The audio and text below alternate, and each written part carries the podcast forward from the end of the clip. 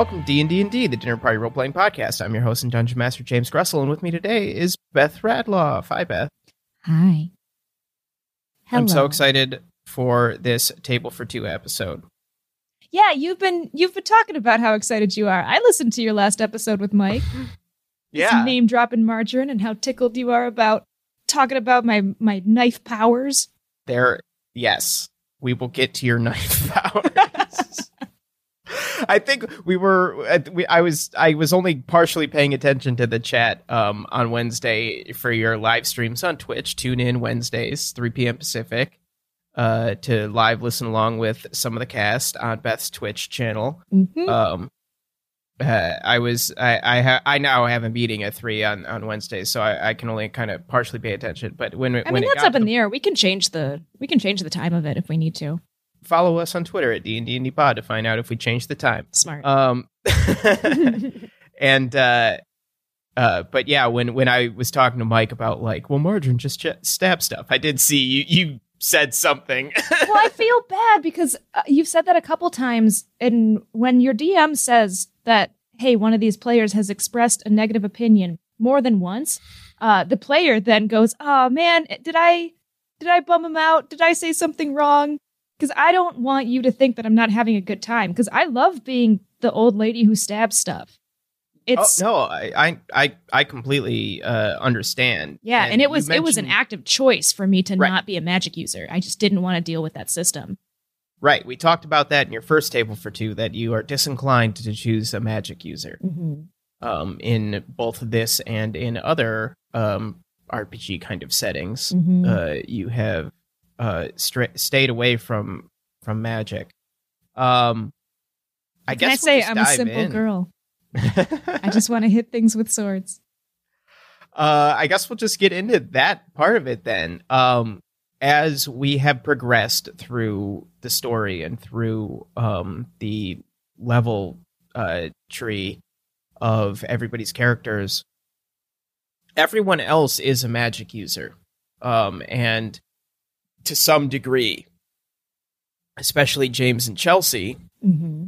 But now that Mike and Fletch have really leaned into this storm, uh, uh, all the storm aspects. I'm so excited about this. The avatar who has a Pokemon. oh, D and D I was just really excited that we got Yeah. that place. D and D has Uh, so much potential to build your own kind of fun bullshit thing. You know? Right, right. Um, it's it's a wonderful opportunity to to see um to to find the ways that uh you guys uh play the game and to uh tailor things towards that.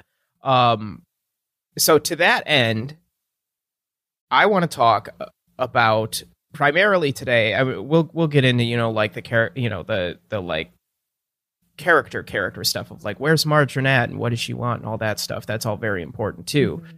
But like I really the thing that I'm really excited about for this conversation is what can we do with the way that with the game mechanics and the abilities that Margarine has or the abilities that we can give Margarine that can uh, accent and enhance the way that you play the game, the way that you want to play the game, um, and the way that you want to play Margarine and the things that you want to do for the character. Because that's really what I feel like we were able to do with Mike. I mean, uh, you know, you listened to it, and I'm sure that you talked to Mike about it. Um, I mean, after he was done recording, he ran into the bedroom and was just like electrified with excitement. pun intended. Not sure.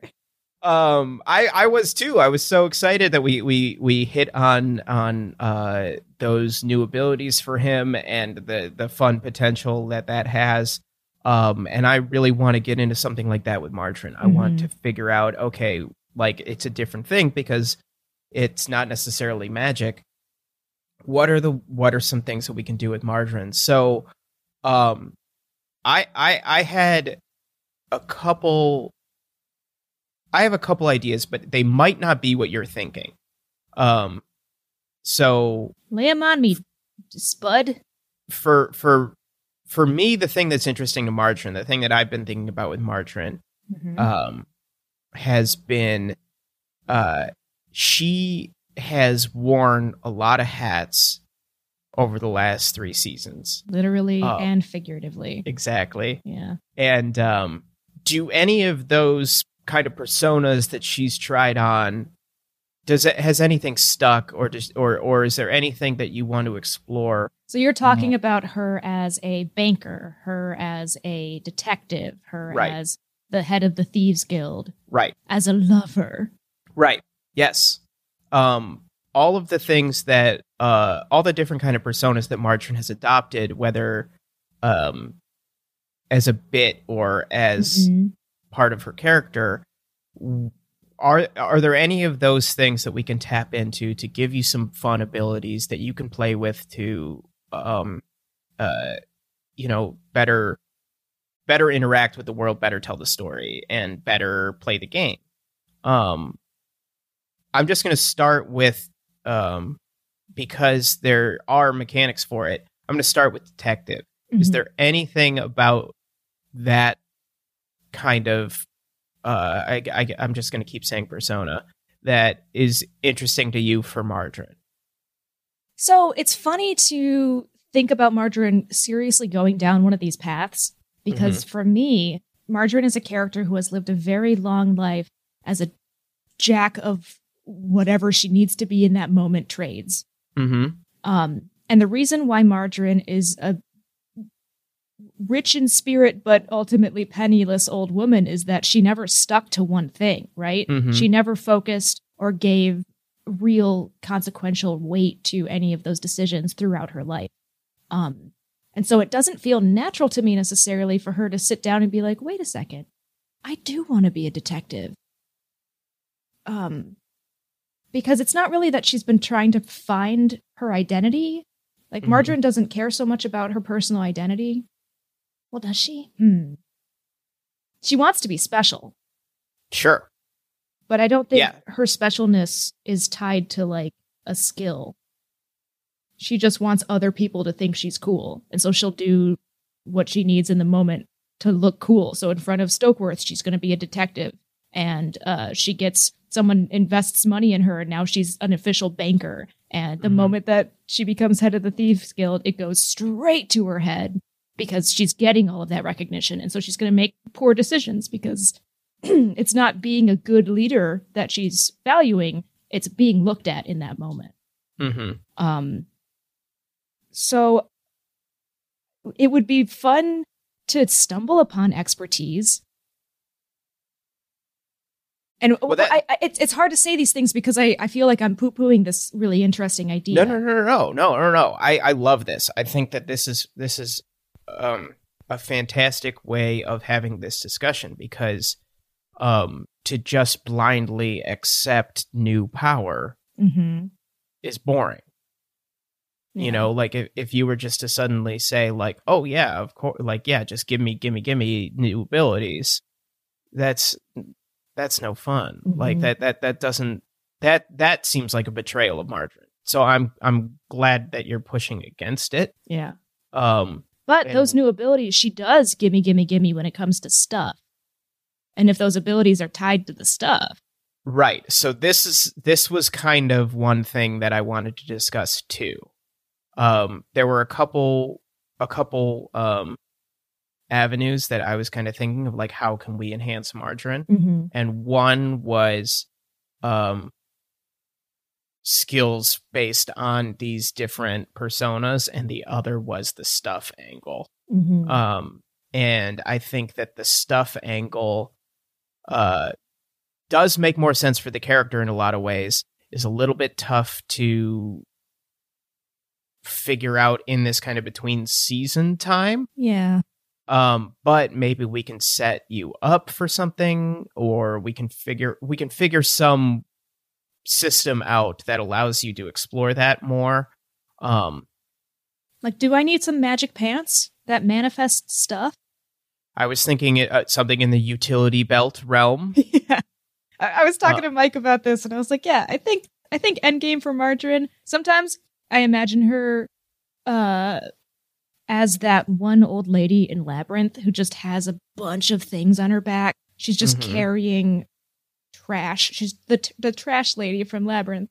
Um, and also Margarine is Tinker Tailor's soldier spy, where she's just got all of these little. I didn't watch that movie, but in my brain, those seeds series of of words, Words. mean that she just Yeah. she's a tinkerer and she puts things together and she thinks of clever ways to use the stuff that's at her disposal. Because for me, uh, getting back to how in battling, I don't use magic. I'm Mhm. somebody who sneak attacks and stabs with a knife. What's the most fun for me in battle is when I have the opportunity to use something that I picked up at, along the way in a clever execution of uh, a maneuver, let's say. Mhm. So the most recent one would be uh, not believing in the ground and having the, the lasso being around God, that was so. being around the lich's weapon or uh, the the mirror shield, what it was. Mhm. um it it's it's so fun for me to to pick something up and then wait to use it in a clever way or even just for a joke Mm-hmm. and i Yeah. i do that i do that enough Yes, for sure. Yeah. Um, the cargo pants were a big big get. boon. I think. Yeah. Mhm. Um, I I I love that. I think that that um is something that is is so essential to the character for me from like the beginning. yeah Uh, like like the by first- accident yeah, like the first moment of the show, Margarine is offering something she picked up along the way. You know. Mhm. Um, and this is something oh i like that I might- laugh I might cut this. Oh. I might cut this. I don't know. We'll we'll we'll see. I'll, I'll listener um, did he cut it are you gonna get the juicy the juicy behind the scenes so you and I, ear I feel like this was early in COVID, but maybe it wasn't. Who knows anymore? Um, before a lot of other stuff happened with the show, with the Spotify thing and stuff that kind of distracted me from everything. Um, you and I discussed uh adapting the show hmm briefly. We just briefly thought uh, discussed like what would this be, um, and it really got me thinking about stuff like you know stuff about this. And in my head, um, the candy that Margarine offers the team at the beginning of the show, she took from a candy dish in Knight's Castle when she broke in. oh i love that Yeah, It doesn't even And- need to be like a plot point. You just notice her nick some candy No, later on right. in a flashback. yeah. Oh, oh, I love it. because you made that awesome. I think it. I think yeah. I think you, yeah, that was made, an improv. Yeah, you made that awesome improv that that Margarine had previously broken in for no reason, just to do it, Mm-hmm. and which I l- I love so much. and so then when I was like trying to be like, well, what would the first you know moments of the show be if they were scripted or written as prose? Um, which at that time is what I was doing. Uh, that's what came out Mm-hmm. was that that you you took the this was the thing that you took you Margarine ignored all the all the treasure all the art all the all the anything of of quantifiable value but nicked some candy from a candy dish Mhm. and then years later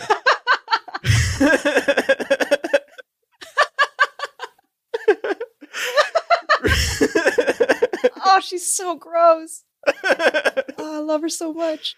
years years late decades later um offers it to these these new acquaintances Yeah, and in road. line with Margarine, it's like she didn't hold on to them because they were of value. She didn't express them as being Nope. special candy from the castle. No, it, that Mm-mm. doesn't. That's she's not going to try to capitalize on that. She's not a good No. long-term thinker. yeah Ugh. um so that that's that's in my head where that comes from so i i love uh that aspect of the character i think that's so essential to margarine Mm-hmm. um it it's the which is why the gold bag i think is so perfect Mhm. and the, the like um stuff like that is so fun and it's also something that's interesting because margarine is the party's thief in, in like the in like a, a classic d&d party construction way where you have you know in in theory you would have a fighter a spellcaster a healer and a you know someone who can unlock stuff and detect traps Mm-hmm. um margarine ha- has that role but doesn't really give a shit about treasure Yeah.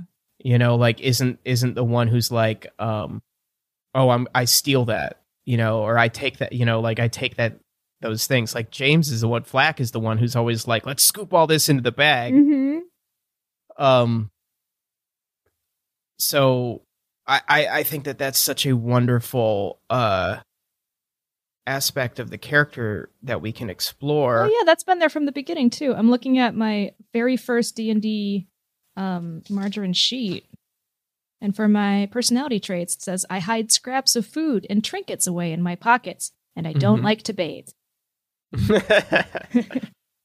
and cheese kind of came from that Mm-hmm. of like it's just there, you know. Cheese I is just there. Um so th- thinking about that how can we translate that into giving you some kind of uh actionable ability to interact with the story with that other than just impro- improvs of uh, you grab this thing or, or whatever Yeah, because I wouldn't know- want to abuse that and just suddenly have a magic item that gets us out of a situation. Like I've got that Right. enough with the bird cape. right so so like um you know I, yeah like you know i'm not we're not going to suddenly give you uh, something crazy like a deck of many things that that will just yeah will just solve problems Mhm. um but like you know if margin were to suddenly be able to like MacGyver stuff that might be too far Mm. You know like what you know so Yeah. So what have you been thinking about as far as her and her stuff? well i've been trying to look at other classes and subclasses and stuff and other abilities uh to to try to see if there's something that we can borrow from to enhance margarine uh kind of in the way that um for Mike when we were talking about Pete and uh we got his what the the ability that we eventually settled on for Pete was kind of inspired by um another uh um uh, a barbarian ability Mm-hmm. um so there's something that and this might be too far but maybe it's a jumping off point to Yeah. get us Let's talking hear it. Um, so there's another. It's a, actually another barbarian ability. Um, but there's another barbarian subclass called um, da- da- da- or it's not barbarian. It's actually fighter. Uh, which you are a fighter, so you know maybe that makes sense. But there's a fighter subclass called Rune Knight. Um, and I don't know if we can fully take like you can't you know this might not be something that we can fully go, but it might be something that gets us thinking. So the Rune Knight subclass um, allows the fighter, a Rune Knight fighter, to carve runes into objects and bestow magic abilities in them. Um, which we I, I don't think would necessarily make sense if we were suddenly to be like Marjorie knows this ancient language that oh wait no but it's She old people does, language. Yeah. oh. I'm losing it. I'm losing it. That's another fucking improv, man. I made up old people language because I said a funny word, and then later on in season two, we find out that it came from the dragons because Gressel was like, "Hey, sure."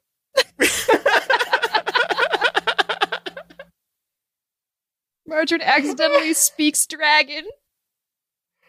Ancient wise dragon. Of course she does. Fuck you. Oh. Okay, okay. Let's let's take a dive off of this point, huh? yeah, so But she doesn't know this. she doesn't know this is the problem. So like it can't just be like we have like suddenly margarine like but you know, okay, so if we follow our our stupid fiction uh, Margarine knows old people language, uh, which is an ancient draconic tongue of some sort. Uh, but different than draconic. It's different than base draconic because yeah, we it's established like that- Latin. right. Yeah, Latin it's is something else. Um, so you've had this encounter now with this dragon. You've had some downtime, presumably between the end of season three and where we're going to pick up in season four.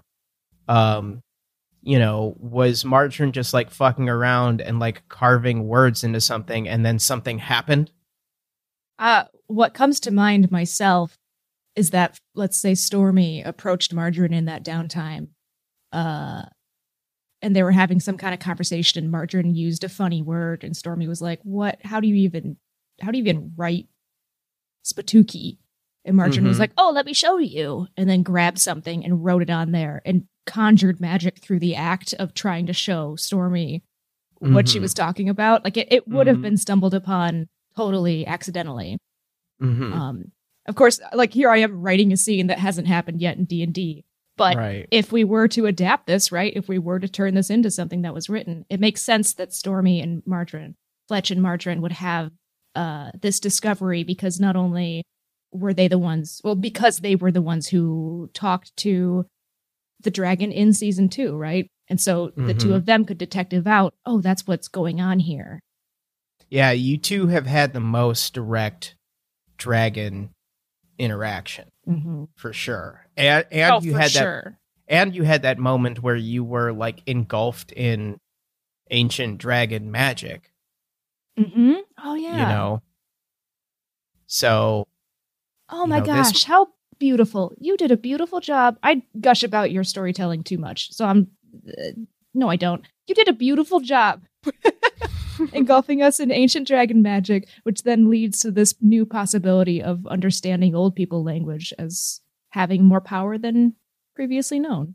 yeah, There's beats Yeah. to this. right. Um, and we can, you know, we can figure out how to play it out. Um, Man, if I was listening to this episode, I'd be so mad. Like, because. no, that's not true. If I was listening to this episode, this conversation that we're having right now, it. I almost don't want to release this. I want this to be like a fun surprise that happens in narrative, you know? I'd be like, man, spoilers. I'm listening to this Yeah. and this is spoilers. But also, but on the you other don't have hand, to listen to this. You don't, and and the, fewer people do. Like Mhm. there are definitely going to be people who will listen to this and then listen to the regular show, but there are definitely people who will not listen to these episodes. Okay, then you're in the special club listener. Yeah. Um You're on the other hand though, in in defense of this conversation, um it would be I mean it depends how we play it out, but like you know, I would want to understand the why, but that's just my Mhm. personal opinion. Which you know we'll get to when we get to it i guess but is this does is this something that is is vibing Yeah, it is. i i think this i can't believe we hit on both of us. I- i, wish you guys could have seen the zoom listeners. I wish you could have seen the zoom call when both of us realized at the same time wait there is an ancient language No retcon needed. Oh god, that's so funny. Because I, I was reading this uh, last night. I was reading uh, their their Rune Knight stuff, and I was like, ah, fuck, this is close, but it doesn't really work. I love it. uh, so what it would what it would be like uh, that that's the why of like okay if if we do go this route of like Mhm. okay Margarine has discovered that these words have power outside of um uh outside of communicating they have some sort of extra you know extra power behind them this is so Skyrim um Who was uh uh, uh, when I first came up with old people language? Was I wasn't talking to Kif, was I? I th- you might have been Was it the person who runs the uh mages school, the wizarding school? oh you know what I think it was That makes sense. They would know. Yes, they would know. they would know. And there's stuff with that. Um, there's a whole thing with with what's them. going on there. Cool. Well, uh, maybe the pickup point for Margarine is instead of checking in with the Thieves Guild, like she's discovered that she's got this secret knowledge and needs to go talk to those guys. You know? Mm-hmm. That could be really interesting. That could be very interesting. That for reasons you don't know. Um Sorry, I'm gonna make you rewrite an entire arc of your story. no, not really actually. Oh. if if anything it's kind of accelerating. After season three, might be appreciated. Uh, oh, no kidding. Um Fuck, that's cool. This is cool. This is cool. This is why I like doing these. Yeah, Uh, you were talking last episode about how you you don't get to talk to us about the behind the scenes with um how you're crafting the story, but you Mhm. kind of do during these episodes. Yeah, this is the closest I can come to what I really want, which is true collaborative storytelling. Mm-hmm. Um, you know, and we obviously do that when we when we record the regular episodes. It's you know collaborative storytelling, but um, in a different way because all your side of it is completely improvised. Yeah. Um, and my side of it is mostly improvised. All the dialogue is improvised. Um, you know, the decisions that you guys make are most, you know, mo- what follows up is mostly improvised. Um, This is great because now also this gives me a chance to come to terms with how I don't want to be a 13 year old boy because 13 year old boys don't have the understanding of ancient languages. right. You can embrace your elder status. Mm-hmm. This is neat. This is fun. This is cool. Yeah, I like this. If you're vibing with this, then I'm vibing with it. I am. Okay, so Rune Knights. Let's talk about Yeah. Um. So they. Uh. Da, da, da, da, da. So the way that it's written, you get these different rune options. Um. That you would have to. You know, like take. Uh. Take time to write to carve the rune runes into an object, and then the different runes have different um effects. And the way that the way that the the subclass is written is that these abilities come from giants. So we would have so we're going to change this. We're going to I'm going to have to like do like a total custom version of this that is like this is old people language which which is an ancient dragon language. This works so good with my fiction. It's stupid. I hate Cuz I also have this like ancient order of dragons that is above other dragons. Really? Yeah, the the the, Well, the yeah. dominant dragons, you Mhm. know. So like, fuck. um. So basically, there will be like, like in Skyrim, there will be like specific words that do specific things. Mm-hmm. So it, it's it's uh so like what kind of things would you want to do? Like um like what are some and we can I gotta get something to write on. Oh, boy. So I've had access to the um, superiority die from the fighter Right. class, right? Right. I've had sweeping attack, disarming attack, maneuvering Mhm. attack. Mhm. Um, and then I also, we just kind of for fun added a reaction in there, riposte. Mhm. And I like riposte, I use it a lot. But I'm always Mm-hmm. looking for opportunities to use my reaction die moves, and they rarely come up. Um, would it be weird to kind of combine those with the idea of the runes, or should we go in a different direction? I think the runes should be stuff that you can't do with other Okay. existing abilities. Um just just you know, just to be just in fairness, like like the stuff that I gave Fletch is all on top of, you know. Mhm. Um and I don't want to Oh, poor Chelsea. She's just going to have so many options at her disposal Oh, after this. I know. I'm already I, I I've been thinking about Chelsea's talk a lot because it's just going to be like her She's her to have like a options are- Zodiac killer wall of all of the right things she can do. exactly like and the, The risks potential is- involved. is so limitless, you know, because it's m- magic, you know, Mhm. compared to, um, even just like uh, uh, you know, like Fletch is so specifically magical, but but Zabas is broadly magical. And Yeah. It's, um. Yeah, I think that um, as far as your existing maneuvers go, it, it's going to be maybe you know that that's something that I'm going to have to study up on and create encounters to better give you I an mean- opportunity to use. That's okay. Like they can be back pocket moves Sure, because I am Um, I am more interested in the potential of these runes Yeah. So, like, what are things?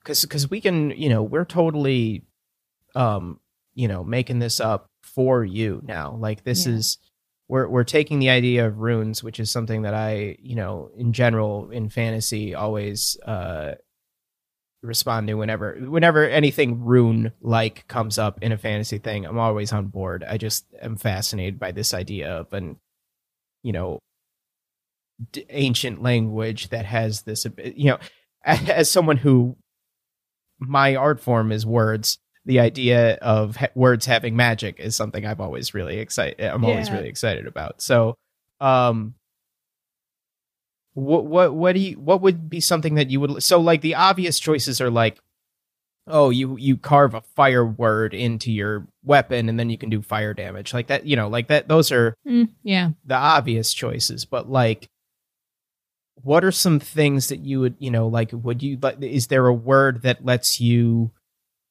discover something hidden? Is there a word that lets you you know tell a lie successfully always? Is there a word that lets you um you know, th- these are kind of role playing instances, but is there a word that lets you do a good jump is you know like i- is there like something and it's like what are you carving the word on like right. Because Marjorie's not getting any tattoos anytime soon. Unless she is. that seems like a hard move Yeah. if suddenly margarine goes memento If she did, she would get a tattoo in like a secret place, and people would be like, "Why? How can you do the magic?" And she'd be like, "Look at this!" And she'd roll up like seven different rolls, and there's a tiny word just in, encrusted into her belly, but deeply folded in. Um, encrusted is absolutely the wrong thing to say about a tattoo, unless it is. You know, my dumbass brain, I'm over here being like, well, what are the words that Margarine would use frequently in her old people language? And then how do those translate into powers? Because dang, I don't have my, my notebook with me right now, but the first thing I ever said in old people language was like describing a cart, right? I think so. I think it was like spadook Yeah. and it was yeah something very mundane. Why, like, she would know mundane words. but but like what what What do the powers mundane manifest words translate those- to because because yeah like one of the rune knight words is stone. It's stein which is you know stone. And like that that would give you powers of uh like advantage on insight checks you and um you, you know you uh you can invoke the rune and charm a creature you know like so um you know like something like cart maybe could give you like strength to pull or push something you Mhm. know like um what can these like just because these words are mundane doesn't mean that the magic that they invoke is mundane So what you're telling me is that I can't carve the word spadook into an inanimate object and have it transformers into a car. maybe you can maybe you can no for sure like like I, you know i i think that something like that is not off the table Mm-hmm. in terms of like because the other thing too that we have to think about is is like the the stuff that you have access to now right like Yeah. um you have the mansion which was previously owned by a evil wizard whom you destroyed or or led to his destruction in some way um we know that this place had a laboratory in it We know that it has other rooms that you guys have yet to explore. Yeah. Um, there could be hidden knowledge in this mansion.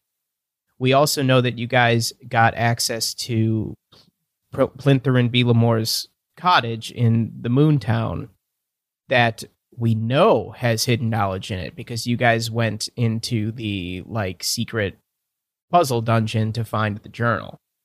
So you guys have access to places and you have, you know, and you have, you know, connections at the university at Oyakoto. So like you guys have Yeah. access now to big knowledge.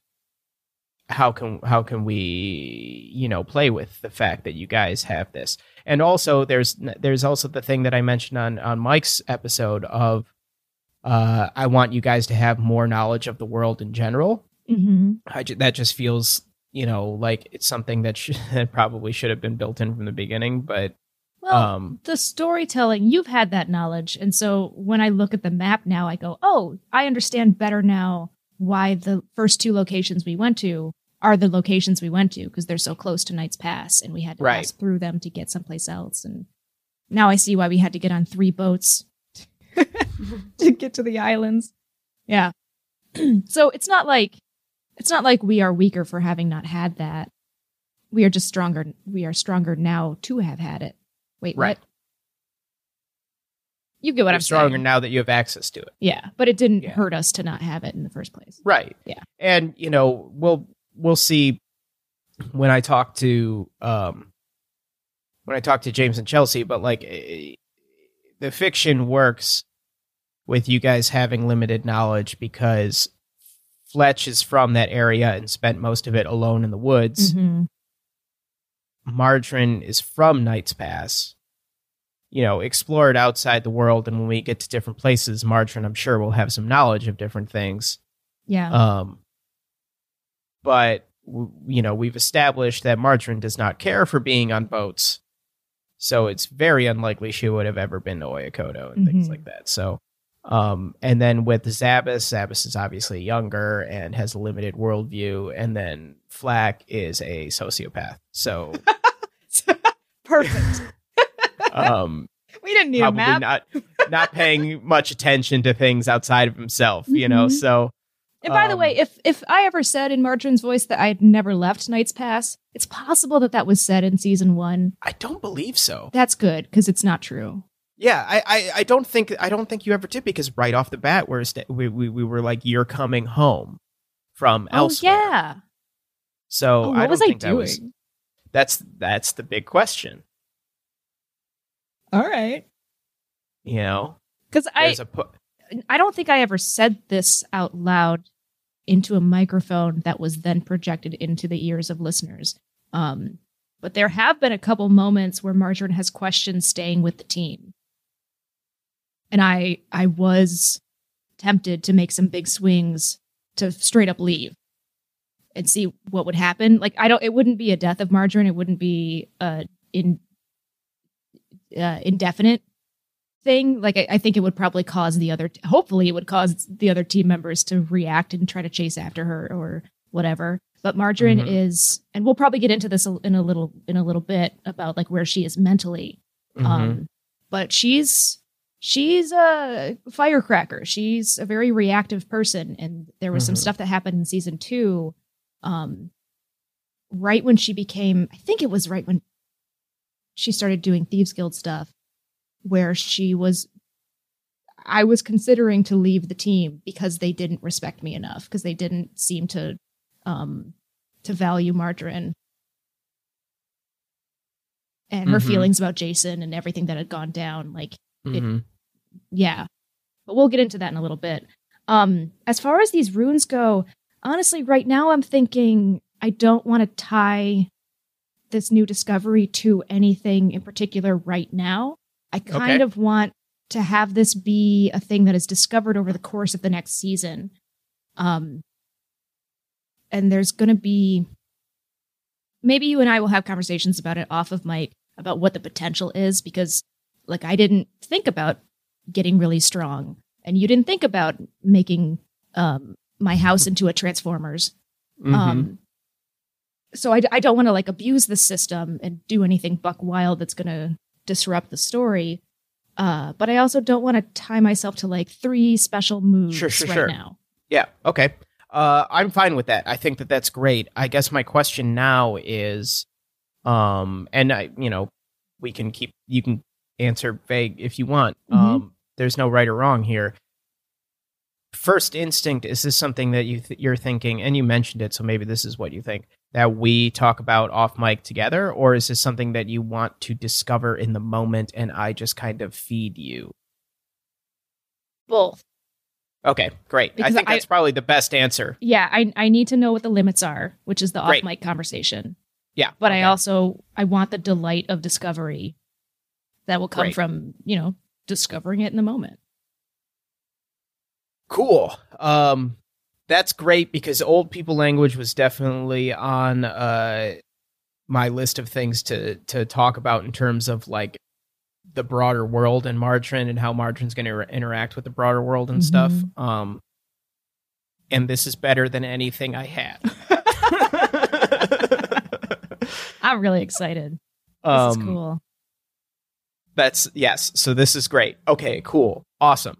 That's what we'll do then. Okay. Uh, Margarine will discover that she somehow Margarine will discover that she has this that that these words carry this power, and she's able to be a conduit for it. hmm Um, and they will do different things. Um, he- okay, so here's another question. Just looking ahead at like the way that Rune Knight is set up, and Yeah. this this could be something that we just don't fuck with at all.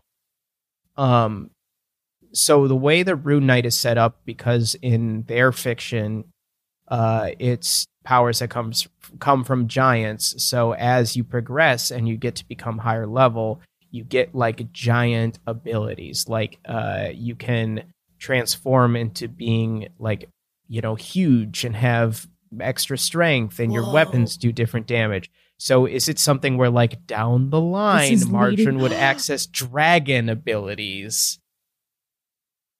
Can I just say yes and leave it at that? and then we'll figure out what that is later. Holy shit. Gressel, I this is changing endgame that. for me. Oh, okay. Yeah. Yeah. All right. okay. this is so crazy. Oh my god! This, What's the most revered and respected entity on the on the planet, you know? This is fitting into like big picture stuff too. That like I can't even. Fuck. Oh, I'm tickled. This is so much better than like dying in bed.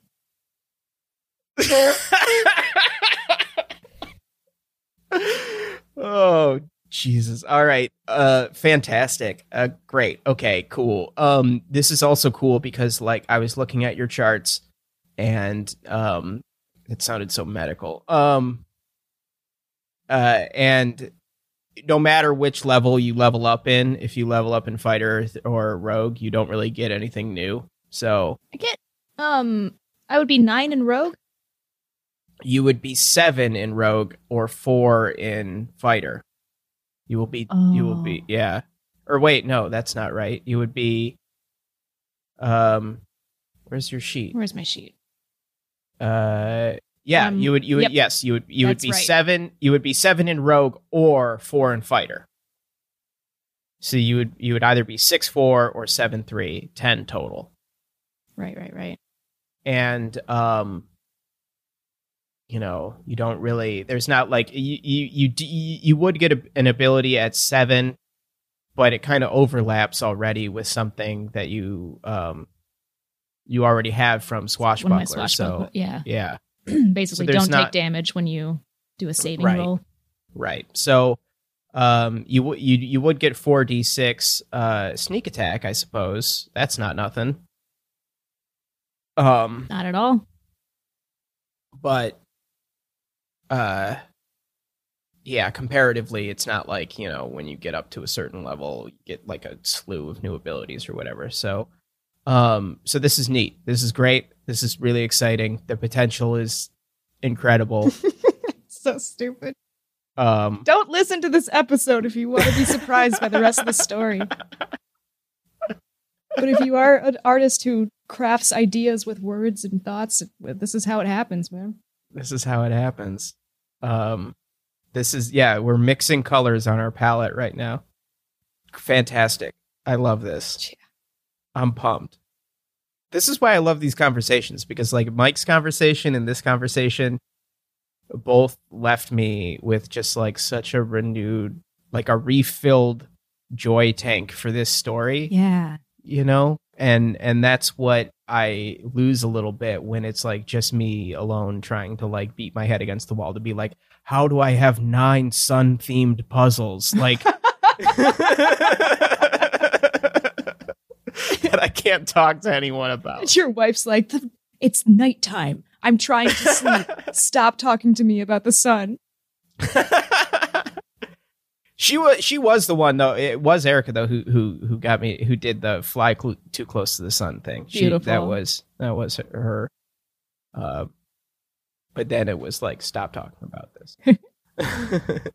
um, well, cool. I think then that's that's that that'll be like your uh that's your new abilities and stuff. I I do though um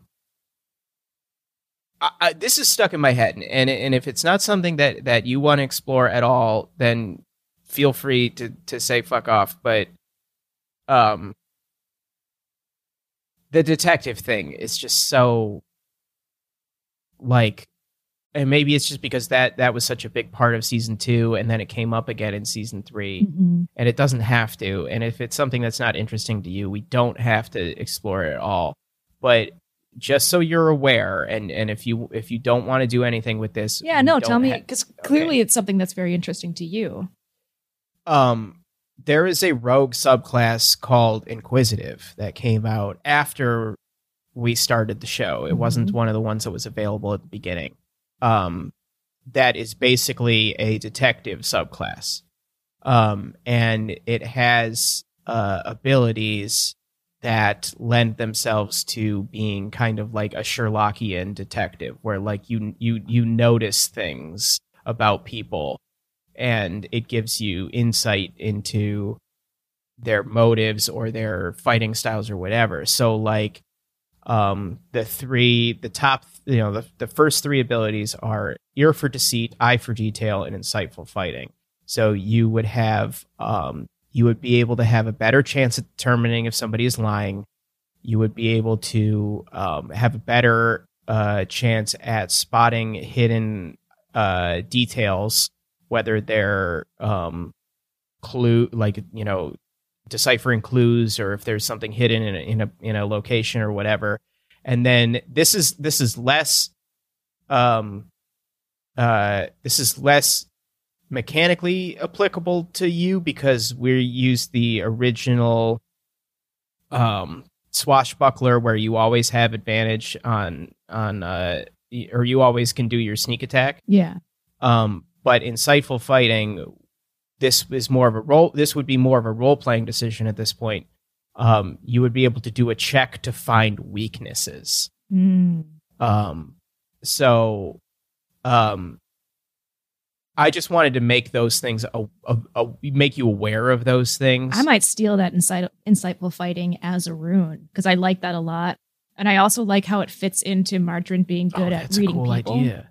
Yeah, to make it a rune, that's a cool idea. Mhm. Um, but but yes, exactly what you just said. Where, where Margarine is the most worldly member of the team. Mhm. She has the most experience, life experience. Um, and this whole idea of, you know, her jumping at and I know that it was, you know, it was a it was an improv choice at the time, but but jumping at the at the chance to be a detective, do like getting into the role and everything, like Mhm. If that is something that you think uh, tickled Margarine or or or at all made um uh you know at all you know stuck with her um I think that the ear for deceit and the eye for detail just to give you a little bit just to, just to give you a kind of edge in um role playing situations where you you either need to tell if someone is lying or or look for hidden clues. Um you know and and maybe maybe maybe it's an uh, maybe it's an object. Maybe margarine finds something you know you get a Mhm. magnifying glass or or or a detective hat or something that that that lets you do these things. I just think that like um i'm not tipping my hand. I'm not saying suddenly you're going to be in nothing but you know hercule poirot type detective stories Liar's from here Cove. on out but Yeah. like yeah but like um I, you know, like like Flack can charm people. We know that he's gonna keep. James is gonna keep doing that because it's fun. hmm Um, but there's, you know, you guys are higher level, higher levels now. If you're going to be interacting with somebody like a Rylith and Abalor, Right. or you know, somebody like that, that is not the type of person where you're going to be able to charm them. Being able to tell if they're lying might be beneficial, you know, or or something like that. So not a decision that we have to make right now. And again, it's something maybe we can make it. ma- You know, we can find a, a magic item that. And hey, th- there's still a bunch of stuff that fell out of my hair that we haven't named yet. So yes, that's also true. Mhm. Um, uh, that was the next piece of this kind of uh, uh, just the mechanics stuff before we get into the, the character nuts and bolts. Uh,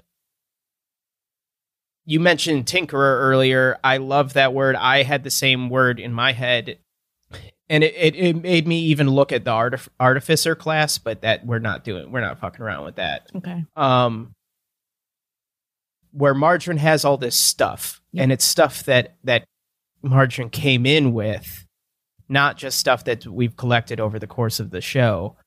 Um, I love the idea of not necessarily, um, you know, nothing, nothing that Margarine has needs to be like a powerful magic item that you know, like a you know a plus one dagger that does whatever damage, or like Mhm. some you know something that can cast whatever spell. I love the idea of like mundane magical effects that were almost accidents. Like, so something that we haven't really gotten into yet, but that I've been working on um, over the summer is the greater lore of the world. Obviously, we got a lot of that in season three, but there's stuff that hasn't been revealed yet of like just the history of the world. Um, and like, uh, you know, we know that at there was a time in the past where these all these these three worlds overlapped and there were consequences. Yeah. And then it then time passed and then it happened again and there were new consequences. Um so the i- the idea is that when it originally happened thousands and thousands of years ago in the first overlapping of all these worlds um there were that's when like early civilizations were established and those early civilizations were like elven immigrants from the Feywild and the Shadowfell and you know dwarven cultures and stuff that created these first civilizations before like humans and halflings. Um and there would be like artifacts and relics and ruins and stuff from that. And then then as these other intelligent you know species created their own civilizations they adapted and changed and whatever um so i love the idea that Margarine's found a bunch of old shit that is probably mostly useless Mm-hmm. but um i'm very open to weird useless Mm-hmm. and finding uses for that uselessness. So, like, you know, it could be something like a soap bubble wand or like, you know, just like weird stuff. Yeah, that if if you have if if you have any ideas and if you want to make this list or if, if you want us to work on it together um before we start up again um stuff like that like very minor seemingly innocuous magical effects i'm totally fine with. They don't have to be like like completely mundane items. They can have like I I think it's funnier and potentially more interesting if they have some sort of like dulled magical effect or if they're so old they were supposed to be powerful and then it's like you know now they don't really work anymore Mhm. or you know Oh, damn, man. And that ties into these themes of like value, having value. yeah Yeah. I love it. God, Margarine you you've created such a rich wonderful character. Aw. I I, I just I adore Margarine. I, I, I like it's just such a this this character and and you, you said you've said before about how like you know you didn't really see this type of character represented anywhere. Now it seems stupid. Like how did no one else think of this? Like you know like um i i just think that there's such it's just such a rich vein that you've tapped into and it's so exciting the things that we can do with it I'm um, excited too. I'm very glad I didn't create a character that I can't stand playing. Could have been a very different margarine had we made some different choices. yes, that would that would have been a bummer. But but you know, like we could have dealt with it if if that you know James almost got rid of Flack early on, yeah. and you know Very Obviously, didn't. yes, me too. We've Flack's become very very good, and we you know we were going to sunset Juno, we were going to retire Juno, Mhm. and we I, well we did, but you know, and so um. It's possible, but no, I love I love Margarine. I don't want her going. I don't want her going. anywhere. No, she's not ready. Especially not after this conversation. Oh my god.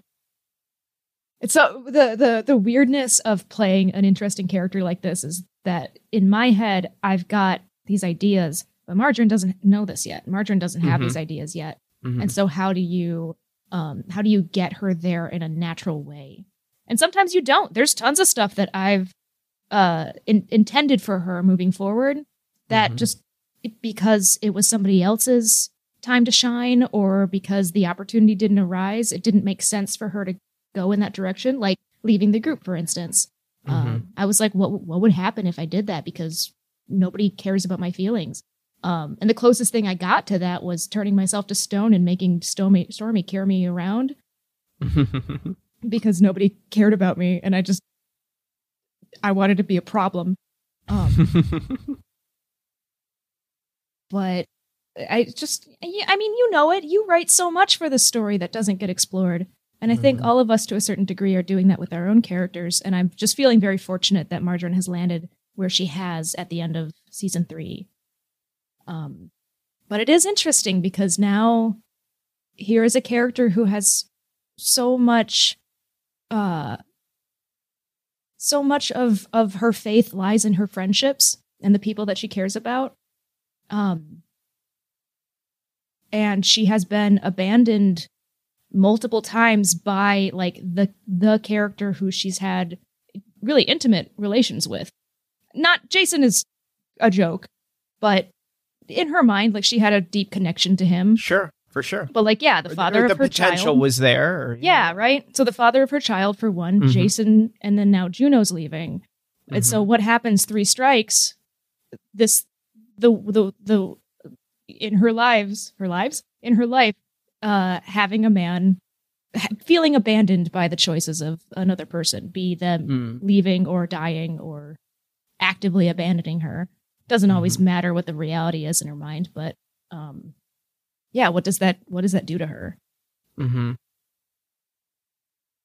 Yeah, I think that's definitely something that's really interesting to explore. Um, you know,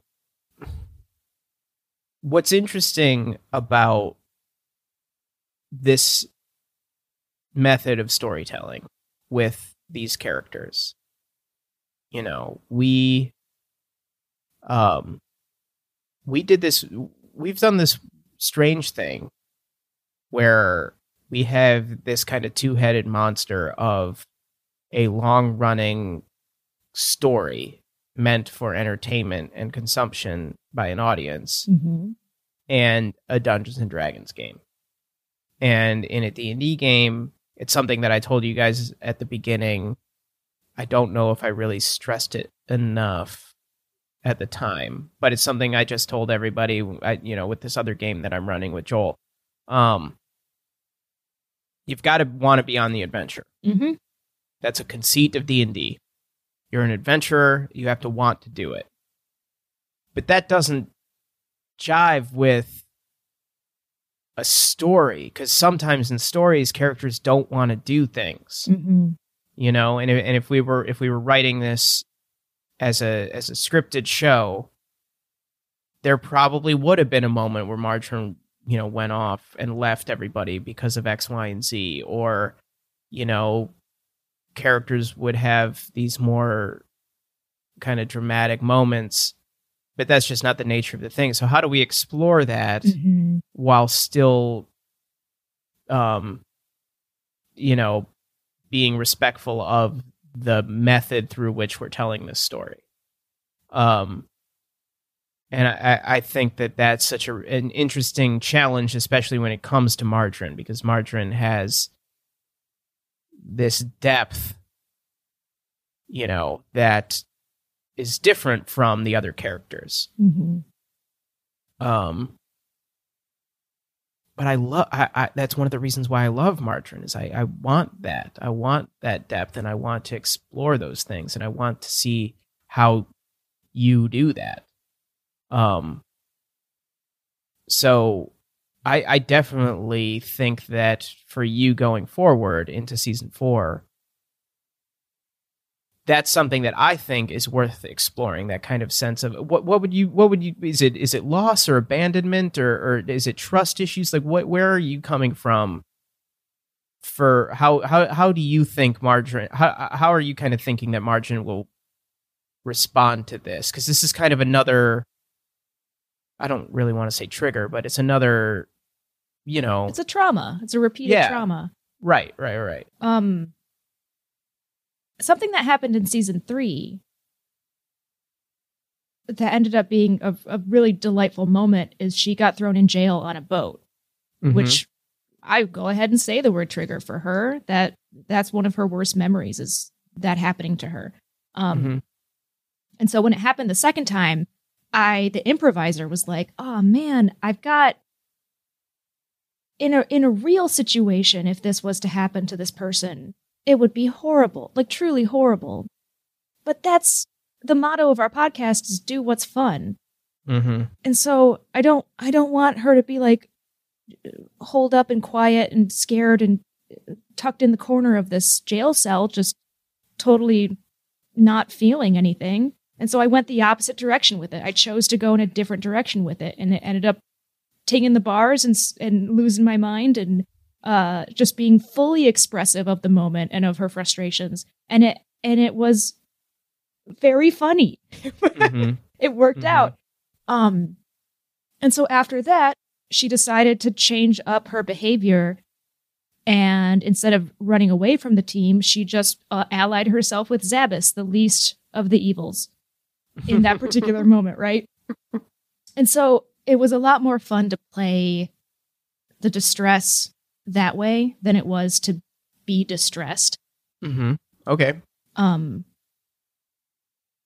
because as good as Margarine is at getting other people to take a breath and be introspective themselves, that's not something that she thinks of for herself. Mhm. Um, and so moving forward, I'm not. I don't know what's going to happen. I don't know what choices I'm going to make as far as dealing with the repeated trauma of of people she cares about leaving. Um, but I don't want it to be. I don't. I don't want to bring the mood down. no, no, no, no bummers. Yeah. Yeah, yeah. I, I, I think though that that what the boat is a great example. Um, I think that I personally trust you a hundred percent to find the way to to to play in this space. Um, where like I I don't want to, you know, it's a it's a it's a funny show Mm-hmm. it's a comedy show, but we're getting to the point in the story where, like, obviously, stuff eh, there's going to be real real stakes, real repercussions. There's there's going to be more dramatic moments going forward. Um, just in just because like we're at that point in the story, um, stuff has to start paying off and and yada yada yada. Um, so I guess my directorial note would be, um,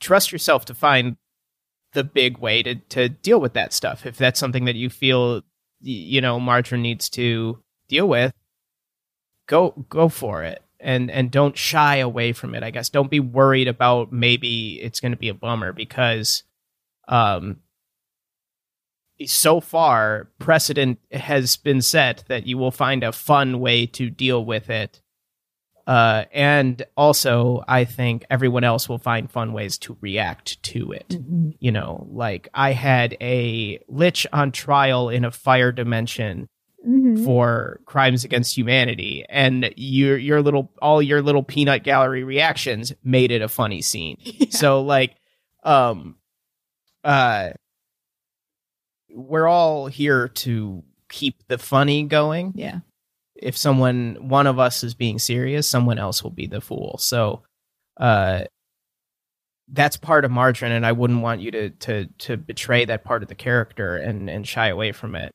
Um I think that I, I have confidence that that you'll be able to find fun ways to explore that.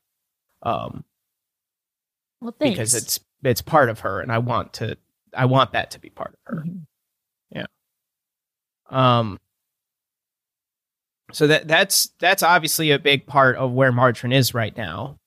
Um, with with the with Juno leaving and with uh, you know, having this a beat in in her story of this kind of you know abandonment or whatever you want to call it. Um, with that and with everything else, sorry. He's gonna sneeze. He's gonna sneeze. He looks like he's just crying into I'm his hand. Not gonna sneeze. Um, it was a cry was then, huh? Just a one tear. I'm just so touched. um, with that and with everything else, where's Margarine at in at the beginning of or at the end of season three? Because you know we'll see where where um, the beginning of season four is, but at the end of season four, where do you feel that Margarine is at? Oh, she's emotionally um, exhausted. Okay, yeah, she's spent. Like she she needs a nap for for like two months because she's watched two of her friends die and brought yep. back both of them or had a hand yep. in bringing back both of them um and and really just reckoning reckoning with the loss there so i guess i'm also thinking like yeah juno's leaving but also margarine is this was a, a big margarine juno season um because of the arc that he was manifesting by the end of it uh, and his giving up on life and then choosing life and her being a part of that um, one way or another. And mm-hmm. so she did have the experience of ultimate loss, and this is a better alternative to that, which makes the uh, the trauma of it lesser. But man, she's not processed it. You know, it, even even when we were peanut gallerying in the fire dimension, she's she's still like was pretty quiet throughout that whole thing.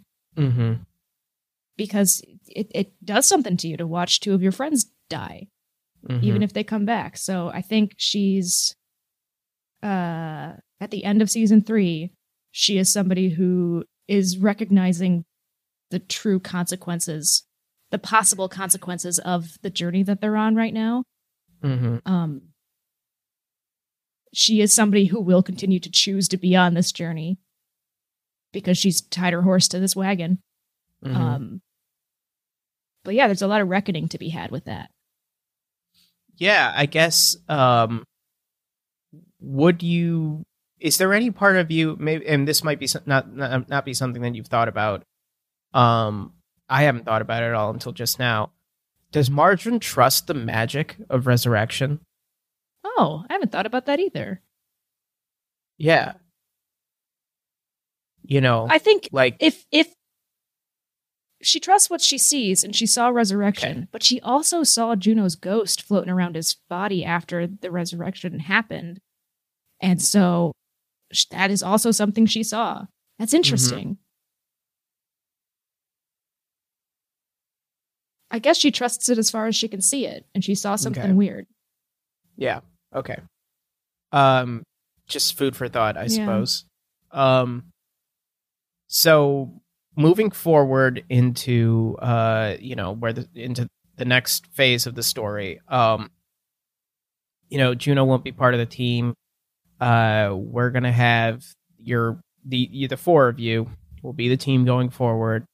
Uh, and you're still on the quest um you know, ultimately to find Henrik Erthadar. So, um, this is something I really wanted to talk to you about in terms of Margarine, because Margarine has this other aspect to her past that we haven't really discussed much. It's been mentioned here and there, Um, Sprinkling throughout the story. sprinkling in, yes, uh, that Margarine has a daughter Mhm. who is m- missing or or otherwise unknown to Margarine. Um and in the you know we we we've discussed uh about how Margarine is this, you know, caring person and all of this. Um something I wanted to get your perspective on because it's something that I think about a lot in terms of Margarine, but I'm not sure how how much it factors into the way that you think about Margarine. Is Margarine as a mother? Um, it isn't something that's really explicitly been part of the story, but for me, it's something that informs the way that I see her decisions, and that might just be me because that you know, like I see the bigger story, and I'm aware of that aspect of the character, and I'm thinking about it all all the ways through this specific lens as you know one of the creators of the story. Is that something that factors in for you at all in the way that you see Margarine? And if so, how much? there are characteristics of being a mother that definitely factor into Margarine. Um, like her attentiveness to her team, her caring nature. Um, those things are are tantamount to her personality. When I think of Margarine, I mother isn't a descriptor that goes along with her. Mhm. Um, she is a mother, but she's not driven by that. And she wasn't looking actively looking for her daughter Mhm. until the storm giant um the storm giant vision that she Mhm. interpreted as being i didn't think i i don't know if i've ever said this but like margarine interpreted that as being her daughter and after she became head of the thieves guild one of the things that she sent the thieves guild on task to do is is find somebody who looks like Landa Lakes, find her daughter. Mhm. Um, and that also tied into when I was thinking about leaving the team and just like focusing on real family. Mhm. Um, because obviously that that's that's a huge motivator for her. Is she's I said last time we did these table for twos, and I surprised you with this that one of Margarine's biggest wants is um like familial love, pa- parental approval, and familial love. Um, and just now during this conversation, I was thinking about how Margarine would actually be a very bad mother. Like, yeah, she's caring and, and she'd pay attention to you, but she'd be a helicopter mom. Uh, she's very emotionally reactive and wouldn't handle stressful situations very well at all. Um, I, I think I think she would be a mom who, yes, you love, but you would move away and distance yourself to have a better relationship with her. Um, because it, she's just she's so much. Margarine is a is a lot, and she would put a lot of pressure on a daughter had she been able to raise her herself. Um, Mhm. What do you think about that? Does that Yeah, I the root of think that question? Yeah, I think that that all uh, makes sense to me. I think that my follow up would be: Is there any part of her that, um, you know, it, it- you know, I I think yeah, like Margarine had given up on her as lost, you Yeah. know, until the storm giant, um, and uh, you know so that all you know that explains you know up to that point why that wasn't a bigger part of the story and everything and and I'm you know we're not going to suddenly pivot to making the show about finding Margarine's daughter or anything. But like, I thought season it didn't. I didn't get the chance to do it season three, but I, uh if I had the chance to kind of steer the boat, I was going to try to find that location that I seen in my visions, and I might still do that season four. Hmm Um, and and you guys will have more of an opportunity for that because you know as i mentioned in mike's and and you know i'm gonna we'll talk about as a bigger group and everything um you know the, show going forward i want to turn over to make a lot more open world and have you guys explore more locations and and you know we're gonna fast travel a little bit mhm. um, within reason, and um, you know,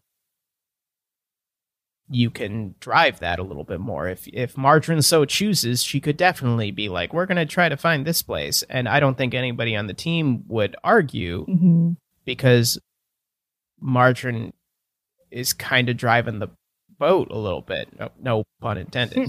Um, so, um, my next follow up question would be, um, because Margarine and you and and this is a little bit metagamey because of factors of X, Y, and Z. Mhm. As James said in the bigger discussion, you and Joel were the kind of keepers of the bigger quest, and now that Joel is gone, until someone else takes up that mantle, right now you're kind of keeping the the the the wheels on the on the bus. So is there anything is there any part and and and the answer can be no, but is there any part of Margarine's is there an absence in Margarine of some kind that finding a child would fill? Whoa. What a what a question. What a question to ask a 29 year old childless millennial.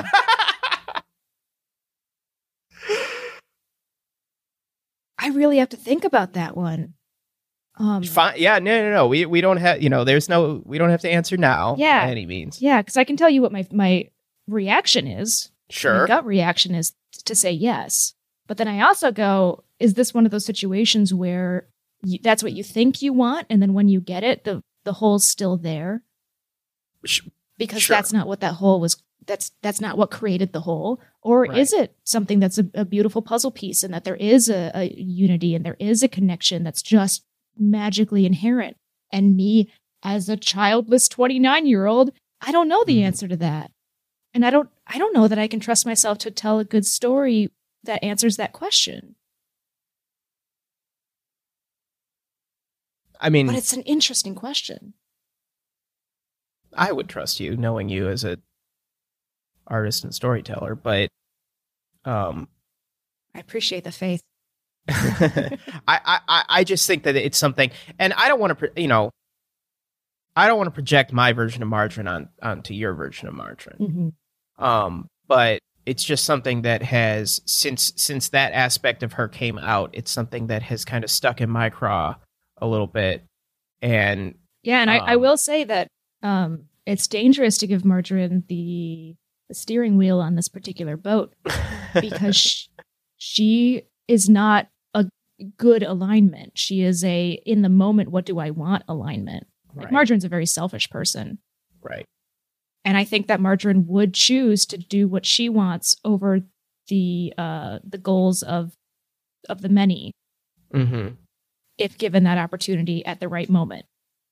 It Right. could swing different ways depending on the day, but um, but I think that that that adds such a variety to the story and adds such a, a spice to things. mhm. um, that it's not a straightforward um, you know we don't have a folk hero in the in the group you know like like there isn't there isn't a white knight and uh, even though technically Zabas's background is folk hero but like It's just in case anybody's like, but back in We got to get one- so much deeper into that. I I would love Zabba's folk hero stuff to come up again. Oh, I uh, Chelsea and I will talk. Nice. I, I'm I'm really excited for Chelsea's uh, table for two because I, I wanna I wanna find who is Zabas. Um, but uh, um, you know there there isn't this classic fantasy hero protagonist. You know, Yeah, no.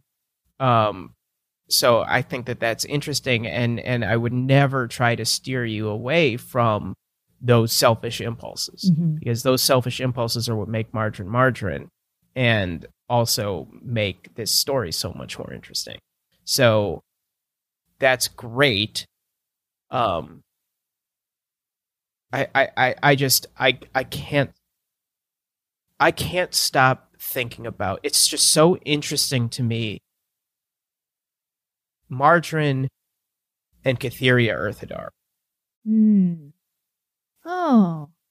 And because like this is another one of those things that I might cut. I'm probably not gonna, but I might cut. Secrets.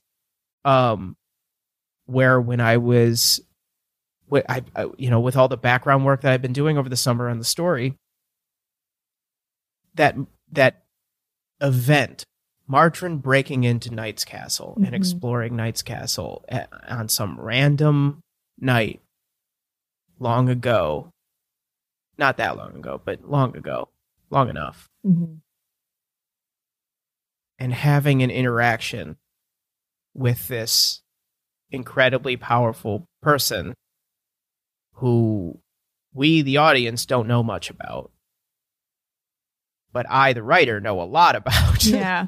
This young queen. um and this yeah exactly this this this person who has so much responsibility on her and on a a person that she loves so much and has to lo- know knowingly lose um and Margarine didn't know that she would lose her daughter necessarily. I mean, we haven't really got into the specifics of that story, but like there are these two women who have experienced something similar but different. hmm And they also had this moment where, where this this brief moment of interaction. Oh, this is really much- touching. I'm like, I'm tearing up to hear this. This is really touching. It, it's it's just it's how much can happen in that moment between these two women Yeah. that, that are they're in such different space places in their lives they're in such different social stations i mean you have this urchin thief you know criminal hmm but but who is really doing things just kind of for fun and and there's no there's no mal- maliciousness behind what she's doing. And you have this woman who you know this leader and stateswoman and you know magic user and you know head of this dynasty but they have this moment where more connects them than doesn't Yeah. Something divorced Eh. of all of that. right and and I, I i it's just something that i can't stop thinking about in terms of both of their characters Well, then And- and thank maybe you for telling me that because that better informs my opinion on that question you asked earlier mm-hmm about if margarine has a hole that would be filled by finding a daughter. Yeah, because like for for Catheria, like you know, her her whole life she knew your first male child Mm-hmm. will be given up. You know, she you know, and then later found out maybe it's something different than what she thought, but you know, she was told growing up you're going to be, you know, you're the leader of this land. This thing is going to happen. And you know, she had more children to try to kind of make up for that. It didn't work, you know, like it's it's something that has literally well, I guess figuratively paralyzed her Yeah. and the opposite has happened to Margarine, where Margarine has like can't stop moving. You know, Mar- Yeah. Margarine is Yeah. Margarine is is in the cage, ping, ping, pinging. Mm-hmm. You know, but it's the same needle that that keeps them from being comfortable. Yeah. You know, and uh, that's that's just I, I I'm I'm kind of thinking out loud. I love it though because it's it's what's so fun about creating a character over the course of a long story like this with people who are intelligent and funny and make connections that we're making tonight. Um there's moves that I've made with Margarine not knowing where they were going to lead. Which is a very scary thing to do as an artist, right? Like you Mhm. want everything to be perfect. You want everything to to come out fully formed. Mhm. Um, but that's just not how creativity works, especially not in like collaborative improvisational storytelling like this. Mhm. But I made choices with Margarine, and some of those choices didn't lead to anything, and some of these choices have led to this conversation right now, which better Mhm. informs her actions in the past. Um, and I feel so silly to not have realized that that needle that that if there is a hole in margarine, because I'm not committing to one way or another Sure, sure, sure. um here's Catheria being paralyzed and here's Margarine kinetically not stopping. mm-hmm. That's so interesting. And it wasn't always grabbing stuff. uh-huh. Yeah. And th- I didn't know that that's what I was doing. And again, maybe it's not what I'm doing, but also maybe it is. And maybe it's Mhm. more interesting that it is. And maybe the Oh, it's so interesting. Oh my god. All right, so now I've got two endgame ideas that are almost And- in different conflicting or almost in conflict with each other. To covet and to not. But isn't that isn't that what? But but if you're if Margarine is is this neutral character, isn't that what it is? Yeah. You know, like isn't that isn't this what really? I mean, you know, we're we're analyzing these these characters as characters, um, but like you know, it's kind of the human condition, right? Like Mhm. this could be this could be something, or it could be nothing. Yep. Like that's that's what life is. That's what every action that we take is. Yeah, we're Like, not you le- we're not heading towards a destination. We're making choices along the way, and those choices Right. are what tell the story.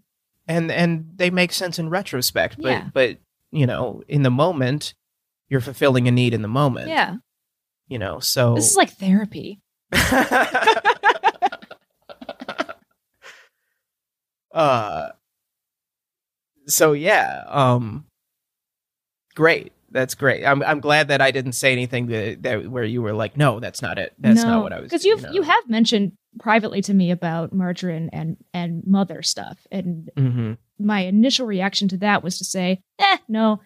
Right. But that's coming from like me as a woman not wanting to be pinned down by the identity of mother. Um, yeah yeah yeah. And i i don't mean to I, that, And that's not what you're don't at doing. all. No. yeah yeah yeah yeah. And especially knowing now that there's this parallel that you've been drawing privately um, that does track and is very interesting that that changes what that word means in the subject in the in the context of the story. Hmm and i'm into it. You know and and i you know she's such a mi- theory has been, been such a minor part of your characters lives. Like you've Mhm. interacted with her twice. Now i feel kind of bad that we were so nonchalant about like oh yeah so hank might not be a sacrifice. Bye. To know that her so much of her motivation has been hinging on his existence. And now like her perception of of reality has been totally shifted and we just dropped that bomb and left well th- there was you know th- that was the whole theory that um you know the the whole quest that that that you guys are on right was that Plintherin, the wizard, mm-hmm. made this discovery that this might be something different than what we think it is. Mhm. And that's why they spirited him away in the first place. was to try to figure it out. So they did suspect he might not be a sacrifice, but now, yeah, you guys have at least one source suggesting that he specifically is not. Yeah. Yeah. You know, and um you know, I think that it'll be interesting to see where we go as you guys learn more about that, but like you know, it's um yeah, it's she, she's a really interesting she was one of the first characters that I created when I created this world. Mhm. Um her and Nils, it kind of started with them. Um and yeah, she hasn't really been at the forefront of the story, uh, you know, the outward facing story. But for me, she's always been in the back of my head as, you know, because you, there's a lot of, I wonder what this says about me. There's a Hmm. lot of mother uh, characters, uh, uh, uh, maternal characters, um, and paternal too, parent figures, um, in this story. You guys described the leaf and moon goddesses as the moms. We did. You guys did that, and you know, it's it's something that has been a part of this story in one form or another. You know, Weirdly, Juno- even like the is milk a parent stuff. who experienced loss. Yeah, exactly. Yep, that's there too. Yeah, for sure. A nourishment and yeah. yeah. Um you know, Juno is a parent who has experienced loss. Um Zabas is a child making his way on his own, out absent of his parents. Mhm. Uh Flack has dad stuff. You know? Yeah. So And it what I what I think is so interesting too is yeah we have all of these uh, maternal and paternal themes running through, and then we also have this theme of the Umber Coast Trading Company, which is about materialistic value. mm, Um, mhm. and so me something uh, therapy session continued something that I think about sometimes as a young woman who is of birthing age. Um, having a child in the United States of America is a cost prohibitive thing. Yep. It is Uh-huh. very expensive to have a to have a baby, and like us millennials were raised, um, judging almost all of our actions based on their values. Mm-hmm. Uh, how much time can I spend doing a thing to become proficient at it to then make money off of that proficiency? Yep. Um, my downtime, even I punish myself for spending time just enjoying my life because I could have spent that time working, quote unquote. Um, Mhm. And the idea of having a child is challenging to me because it takes me out of work for at least, uh, uh, I don't even know, for what, a year to take care of a, a baby? Um, and on top of that, there's 18 years of commitment to raising that child at least. And so my career takes a back seat to the fulfillment of this child's needs, um, Mhm. which is just me spending money and Mhm. it, it's just a net negative as far as the value scale that I have through the culture we live in and, and through the value systems that we all share. Having a child is kind of counter to that. Mhm. And that's kind of what the Umber Coast Trading Company is all about. If you pull the right strings and, and connect those dots, right?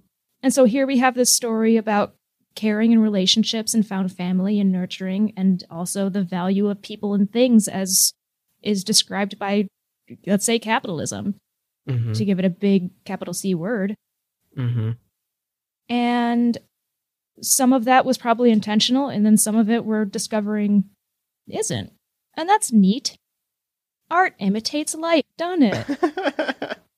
it is it is uh it is really interesting um you know Oh man, it, I- it ties into my whole theory about what's going on with the with the Umber Coast trading trading company too, as far as like um that pyramid scheme that I teased during the Mhm. discussion episode, like how let's say how people are bred, how new children of the Umber Coast Trading Company come to be.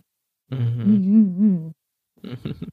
it's uh it is it is something I I I do personally just one of the things that I love about making this story and about making stories in general is like when you do have those moments of like realizing the thematics Mhm. are are just like such fun moments of like oh this is why Yeah. you know like oh i've been doing this and it's this is like one thing that i'm curious It takes a lot of bravery to do that too.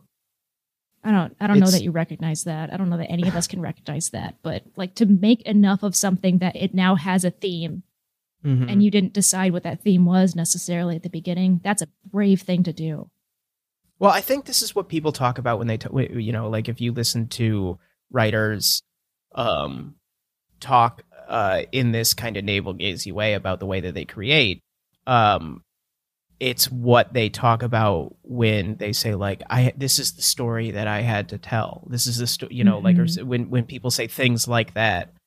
Um, I feel like this is kind of what they're talking about. Like Yeah. it's something that that they realized later this is what they they're doing like when i when i realized what i was do I, you know when i realized what i was doing was this you know f- big um corporate entity that's fucking things up you know obviously there's influences for that and th- and I and I'm working Mhm. through my feelings and stuff like that through this and everything and something I'm curious about that I've been thinking about in the last few days for probably obvious reasons. Yeah. um if things go the way that you know we on the show and a lot of people hope that they go this fall in this country what is a what is the story going to be in a non in a post Trump era world? Hmm And by know, the way, we're this- recording this October 3rd because Uh, tomorrow it, it might be a totally different news cycle. Oh my God, who Right. knows? You're right, exactly. You know, this this things are changing so quickly, obviously. Um, but like currently, we're 30 days out from the election. Um, The U.S. We election. per- yeah. yeah, we personally obviously don't want Donald Trump to be president No. anymore. Um, this story originated completely within the Trump era. Um, you know, and will it change? And how is something that I'm I'm curious about because like Mhm. I've been thinking it's it's Joel made a fucking stupid ass joke at me one time recently where he he he said he he he connected this story to the the fucking Star Wars prequels. And and I and where he he was joking with me about um uh and this is fun. I'm not mad at Joel. This is funny Mhm. um he was he was joking with me about the trade federation in episode 1 of Star Wars and about how like oh it's a it's a it's a trade treaty and they're block you know it's a trade blockade and it's all this like bullshit and I'm and I was like oh no like, like and like the Star Wars prequels are so Bush era Mm-hmm. and like you know I I'm just I'm like you know But the chariot races, it's fine. yeah, right. but like They got pod You know, racing. so- we got pod racing. we got We can make a video game out of it. Um it's just something that that I've been thinking about lately of like you know without this constant barrage and and I believe me I nothing will make me happier if if I can live my life without this but without this constant barrage Yeah. of bad news how is that going to impact the story that I'm telling Yeah. you know so now i'm trying to think a lot more about the characters and how can i serve the characters that you guys have created and the characters as they've changed over the last three years um where it's less about uh outside forces impacting them because that's what it's felt like for us for the last you know four years is is, is outside forces have been pr- has have been punching a- we're millennials our entire lives outside forces forces have been punching us in the gut Mhm. what's going to happen if we can if if and when god willing we can get on the other side of that Yeah. um Or does that even can- exist? Does Right. outside forces punching us just is that the experience of adulthood until you die? Right. it might be Yeah. it might be um and, and if that's the case, you know, then the story might reflect that. But Mhm. um, part of the reason why I wanted to have these conversations again, we haven't done the table for twos in a long time. Um, you know, we did the bridge episodes last time instead of the table for twos. yeah. Um, I wanted to really connect with you guys and figure out where the characters are and like what the characters want and and and and um get at the character level of things and get a little bit more navel gazy and have two hour conversations. Oh, before this, I was like, "Don't worry, Gressel, this will be short." And you were like, "No, it won't be." Start recording. Uh, yeah, yeah. Um, but it's because, yeah, you know, like things could be different, and I want to kind of make sure that I'm not relying on, um, filtering the world into my world. I can now live in my world and let the world take over. You know, so I But I hope that makes sense. I don't think that there's anything wrong with structuring the story initially as as being outside forces that characters are butting up against because that's how you Well, learn sure. about yourself. Totally. Yeah. Totally. Yeah. And I guess that's just reflect, you know, maybe that's just reflected of the, reflective of the journey that all of us have been on over the last few years. I mean, Mhm. like it was funny listening to uh listening back to the to our our first table for two and realizing that like we didn't you and I didn't know each other the way that we do now Mm-mm. personally Yeah. back then. And that's its own kind of journey, Mhm. you know, as, as that impacts the way that we tell this story. Like the the the five of us now going forward, this is going to be different, Yeah. you know, because of where we as five people are. Mhm. Um, and that's exciting in its own way.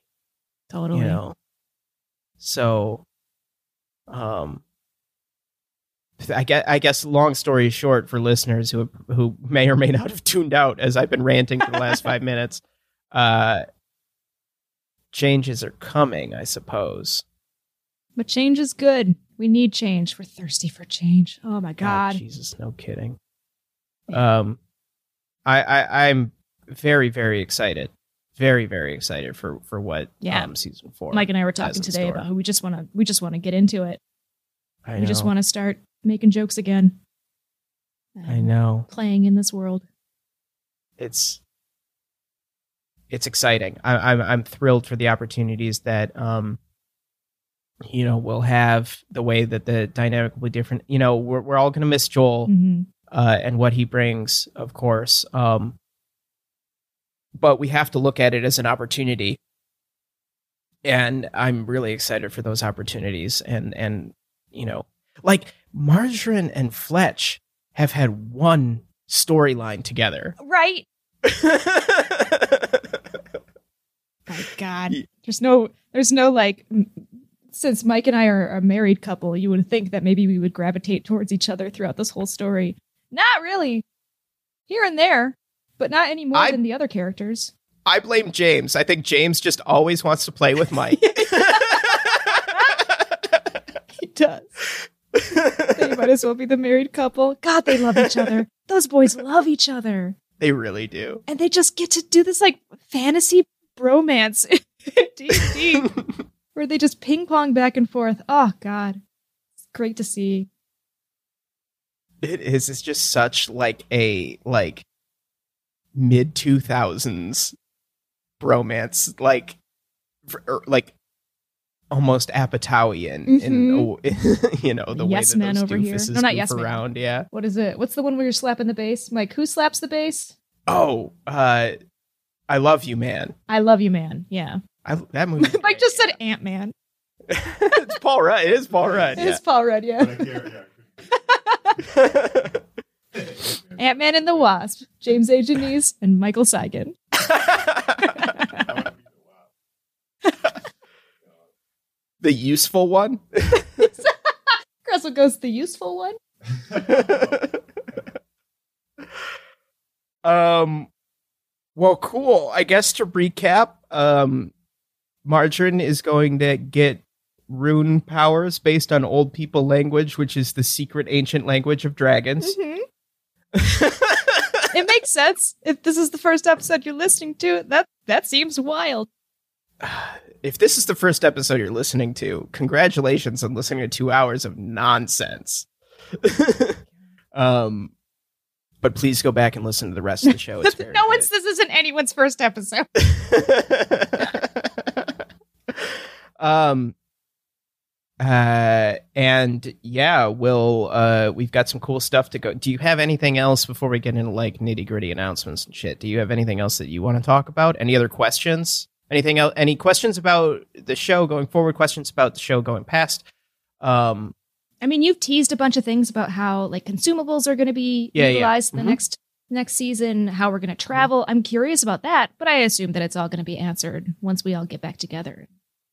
Get the show rolling. we'll do yeah we'll do a meeting with the five of us too because i, I want to address a lot of that stuff off mic so that we don't have to spend too too much time on like mechanics and everything going Mhm. forward but um uh, yeah that's going to be the thing um uh, well we, we didn't talk about it because we've we've you know we we've Oh. established this with margarine Yeah.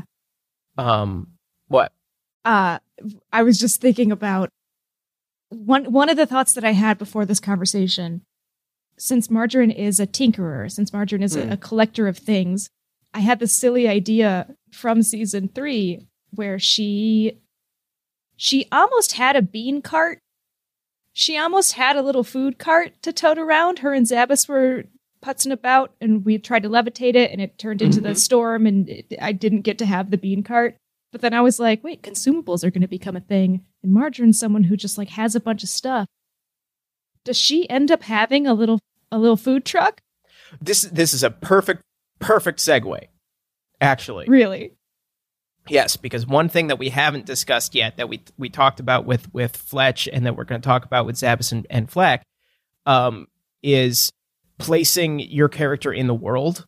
Um, and we we didn't. This isn't as big of a deal with Margarine because we've established that she's from Knights Pass. But to that end, which I think is awesome and a fun little little thing, um, the greater history of Knights Pass and the Moonshadow region, uh, and and how halflings are part of that world. Yeah, So the grocers. Uh, right, exactly. So so um, Knights Pass is a predominantly human and halfling city. We've established that. Mm. Um, and that's because uh, humans immigrated down uh, s- south from uh, Hosk, which is where Nils is from. That's a northern kingdom, um, and settled in the in the Moonshadow Valley and, and established Knights Pass. Um, the people that were were native there were halflings, um, and they lived in this valley and farmed there and continue to to this day, and that's why there's the Halfling Grocers Guild. Um, so something that I want to explore more of in uh, season four potentially. You know, it's it's around if we get to it. There is one specific thing that we'll do though, which I'm really excited for. Um, is this idea of halflings in this region specifically as uh like stewards of the land and um cultivators of food. Uh so if if margarine even though margarine is a city halfling. She's a city girl. right. Uh and grew up on the on the mean streets of of knights pass Mhm. food is such a part of that culture. Yeah, you know like there's the markets in Earthadar Square that and she that- is a, she is experimental. She does try whatever she can and, and Right. goes into yeah that tracks. She's Um, cel- she celebrates food. right um so for going forward i guess for you the only kind of new history lore thing of where you're from would be this kind of culture of um food, which which you've done already just by nature of the conceit of the show and and for comedic purposes and stuff. you know, you've been you were you were right on the beans thing. um, It's not the first time I was told that. but even like um, even like season two, like the forge fire, mm-hmm. Margarine didn't bat an eye at. Mm-mm. You know, I so introduced the I whole thing with candy. I steal candy. Exactly. Mhm. So like I think that that's something that is like you know inherent to who It's in my blood. to like a, yeah like Yeah. where you you know where you come from uh a curiosity about consumables um and tastes and experiences that way you know um is something that uh is part of where you're from i guess so that's great Cool. um, but we know where we know where Knights Pass is. We don't have to get into you know that's not any new information for anybody. So, um, I guess I guess if you feel good, I guess we can we can kind of wrap up now. I feel really good. I just want a little bit more health. yes. So, oh well, I guess then that I guess that's a consideration, is it? Is it? Or are they the same? Uh, fighter is a D10, and a rogue is a D8. So you would have the potential for slightly more health if you took a level in fighter. Um, I don't think I want to do that though. Let me look real quick. Because since I'm not getting anything interesting this level up, I want to level Right. up in anticipation of the next cool thing. And Swashbuckler at level 9, I basically can charm an enemy. But I, Right. I'm not super excited about that since that's James's whole thing. right. But it doesn't make sense for me to just become a fighter, I don't think. I like being a rogue. I think you can stay stay rogue and we can go with um you know like yeah like bump up the sneak attack Man, I get an extra attack at 5 though. That's true That's really good. Ah, that's true beans. Ah, no. All right, so here's here's where we at. We th- here's where we at. Uh, rogue six level. If I go to level seven, then I get basically all I get is uh one through eight of health and an extra sneak attack die on my Hmm. sneak attack, which is great. That's another possible six points of damage.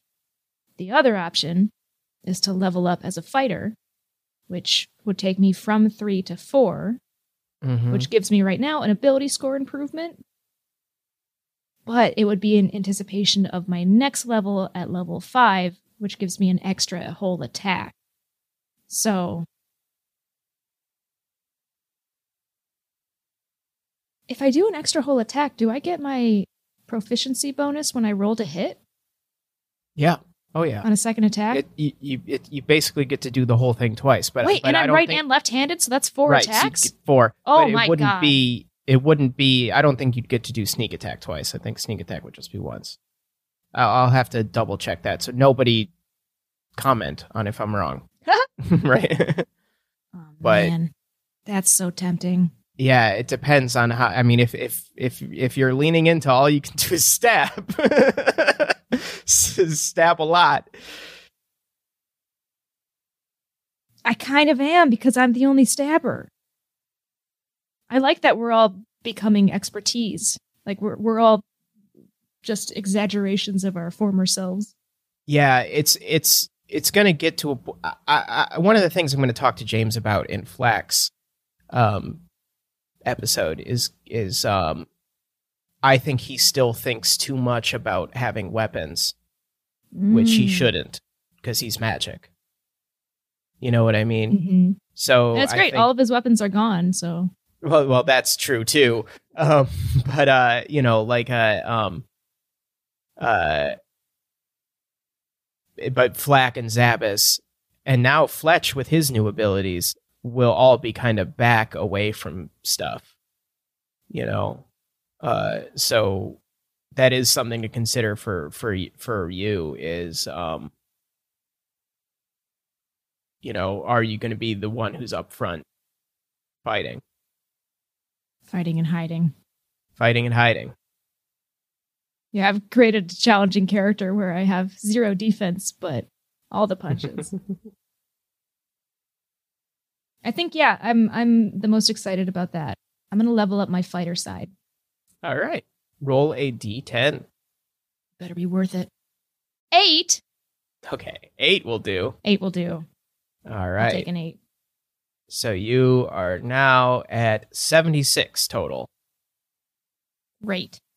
Did you have some bummer rolls there in, in Season three? Yeah. I guess so. Oh, you mean when I'm doing my um, Wait, wait, yeah, my when health? leveling up, Yeah, I don't roll well with my health. Because I'm old. you're at 76 out of a total possible, if you rolled perfect, of 108. It's not great. So, not great. That's Mike- not Mike based on was- the fighter mechanic, is it? That's both of them Both of combined. them? Okay. Um, Mike was pretty close to his max. He wasn't wasn't too far off. wasn't this far off, but I should roll his dice when I'm doing HP uh, so you'll be at yeah. So you're at 76 total. Um, Great. uh, but yeah. So um, Level six fighter. I get an ability Oh, there's some stuff- yeah, you get an ability score or a feat. Oh, So, uh, have we given? you- Have we? I we do did- have- We did a feat before, Yeah. didn't we? Because you did did, did uh, two weapon fighting, right? Yeah. Let me look. Fighter features. Or we didn't? I have two weapon fighting here. I have second wind, which I never use. Action surge. What? Where? How would I tell it's if it's a feat? Uh, yeah. So that's the fighting style that you chose. When you attack, you can add your ability modifier to the damage of the second attack. Yes. So the feat, if you ch- if you chose to do a feat instead of an ability score increase, the fe- feat that I would uh, recommend would be dual wielder, which would add one to your armor class when you have two weapons. Um, you can use you could use heavier weapons. Really? Yeah, you could use two weapon fighting even when your one handed weapons are not light weapons. So it would open up the door to bigger, heavier, not you know swords or, Or maces axes or whatever the Yeah. fuck maces even yeah. Um, and you can draw or st- we don't we don't mess with that. I do have a creepy little axe. Right, you did. You do have the creepy little axe. That's true. Um, they basically feats basically enhance a style of play. Mm-hmm. Um, like Mike has a. I think Mike took um sharpshooter as a feat. Mm-hmm. You know, And if I had the chance to take a feat and I didn't, uh, that was a. I made that decision for a good reason. Yeah. So um you're like you have a 19 dexterity, you know, so you have a plus 4. Let's let's just let's run a let's run a scenario here. Mm-hmm. Let's just say that you were to bump up your ability scores. You can either bump up 1 by 2 or you can bump up uh 2 by 1. So if you went to to if you bumped up your dexterity to 17, your modifier would become plus 5. Because then your total score with your racial bonus and everything else would be 20. So you would have a plus 5 modifier. So that would all your dex, everything with dex would be bumped up by 1. That would be Um, nice. But I also like failing. It's fun. And I want to one shot enemies. Dual wielding might be might be the way to go. It, let's let's look at it at it, at it again. It Especially if you- I'm going to start playing with runes, dual wielding, just runing whatever I want, and then having being able to just pick up heavy stuff. Sure. Um, it would give it would it would make you slightly harder to hit. It would give you a bonus to armor class. That's huge. uh, you know, plus one bonus to armor class, and it would give you more weapon options. Okay, because there's other ones that make you like harder to hit and things. No, I don't worry about that so much. I I don't want to say that and then have people go back and quote this out of context after I Mhm. die next episode. Um Yeah, I'm slippery, so I think I think I would be okay. Since it's becoming harder in battles moving forward, I'm leaning a lot towards the armor class. All right, we'll do that. We'll do dual wielder. We got a new feat, baby. We'll add you in there. Um, all right. Let's make sure that I'm not missing anything else here. Are you updating that on Yep. my character sheet? Cool. Mm-hmm. You also get uh, some artisans tools. Neat. So uh, there's a list of those: uh, alchemist, brewer, calligrapher, carpenter. Oh, let's give you smiths. To- oh, tinkerers tools. Duh. That's that then. I think that's it. As far as that goes. Awesome. Uh, cool. Uh, neat. So I think that's uh, if you're good, I think I'm good. I feel really good. Uh, like I said in the beginning of this, after Mike ended his recording session, he was like so jazzed and excited for what comes next. And I was like, man, I hope that that happens for me. And I totally feel that way. Perfect. Mhm. Awesome. That's what I couldn't be happier. Um, oh, me neither. I didn't think that this is what was going to happen at the end. I thought we were like, yeah, just level up and uh, you're doing good. Bye. oh yeah, this this will be short, just two hours and fifteen minutes. Damn it. I'm sorry, Twitch stream. Uh, well, uh, be sure to follow us on social media at D&D Pod on Twitter and D&D Pod on Instagram or email us at dndpod at gmail.com. The online shop, Yes. October 13th, my birthday. Do do me a favor and buy something for my birthday. give me the gift of you getting a gift. Uh, the D&D shop will be open October 13th. We've got season 1, season 2 posters. Uh, we have t-shirts available, stickers, brand new stickers available, and maybe even more. Maybe even more. So excited. Uh, a lot of people have been asking when is Beth's shop's go- Beth's shop going to be open. Now we know October 13th. Yep, BethBrad go. dot shop October Yes. 13th. uh, go check it out. So excited that that's back up and going. Um, really cool stuff over there. Uh, in addition to all of your other art and stuff, not just it's not just D and D stuff. That's true. right? I've got whole all new stuff on my side of it too. Stickers and prints, t-shirts, I think. Maybe not t-shirts. We'll see. Uh but it's all fresh stuff. very very exciting. Uh, I just packed up two Beth drawings that are not D and D and D related. Uh, so I'm very. I have some of Beth's art in my home. There's some originals. have some of Beth's art in your home as well. Uh, starting October 13th. Um, yeah. Uh, also coming October, October 28th, we will be Spotify exclusive. Uh, all episodes will be available only on Spotify starting October 18th. We're so excited about this partnership uh, coming up. Uh, very, very happy to be uh, on Spotify. Uh, the best thing for you to do uh, if you want to make sure that you get the show is to download the Spotify app. It is free to download. Um, and then follow the podcast to make sure that uh, new episodes uh, show up directly into your library. Uh, just search D and D and D on Spotify. Will pop up with Beth with Beth's incredible logo, Yep. uh, and you can click that and follow us. Uh, and new episodes will show up in your library on Spotify. Uh, it was pointed out to me uh, after I said on Mike's episode that you can download episodes. Uh, apparently, you can only download if you're a premium subscriber, which I am. So that's why I thought you could download. humble brag. um, it, uh, yeah, I of course I'm a premium subscriber. It's the best, most valuable s- streaming service there is. It's all the music is there, um, and podcasts. It's e- all your audio needs are met by Spotify. Yeah, I Um, made the switch last year because uh, my favorite podcasting app just totally redesigned itself to be bad. mhm. And I got real sad and I tried out like three other podcasting apps and none of them did it for me.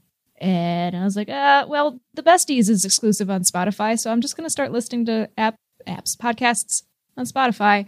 And I haven't gone back. I'm pretty happy with it. Yeah, it's uh I I did the same thing. Same thing happened to me. That for whatever reason, podcast apps decided to all just be Just be dumb. bad. Yeah, just be bad. Uh, but Spotify is not, and that is where I listen to all of my audio now, um, which I was doing before all of this. So uh, it's just nice synergy. Well, it's nice that you don't have to change any of your behavior to listen to your podcast, Gressel. yes, my life is un- unaffected. um, uh, but yes, it's it's great. Uh, it's free app. Uh, Spotify. Download it. Follow us. Uh, Bada please bing, bada boom. Thank you. Hmm. Um, yeah. So again, October twenty eighth will be completely exclusive. That's also the first uh episode of season four. We'll, we'll It's really good. It's a really good episode. It's super funny. Gressel makes a uh, he makes a voice choice that we all laugh at. That's probably true.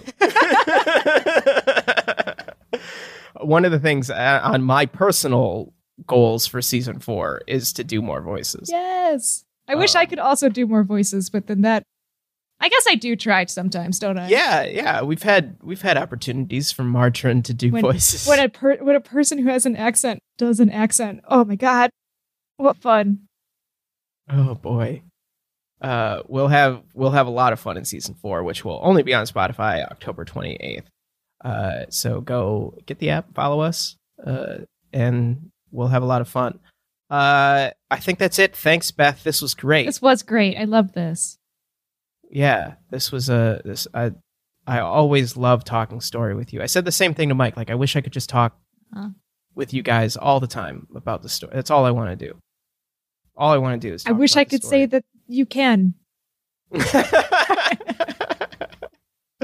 I don't want it. I don't want- I know. Uh, we will have a lot of fun going forward, and I hope you will be there with us, listeners. Uh, only on Spotify, October twenty eighth. Uh, so that's it. So uh, thanks, Beth. Mhm. Thanks everybody for listening. Uh, and I think that's it for us. So thanks everybody. Do what's fun. It's fun.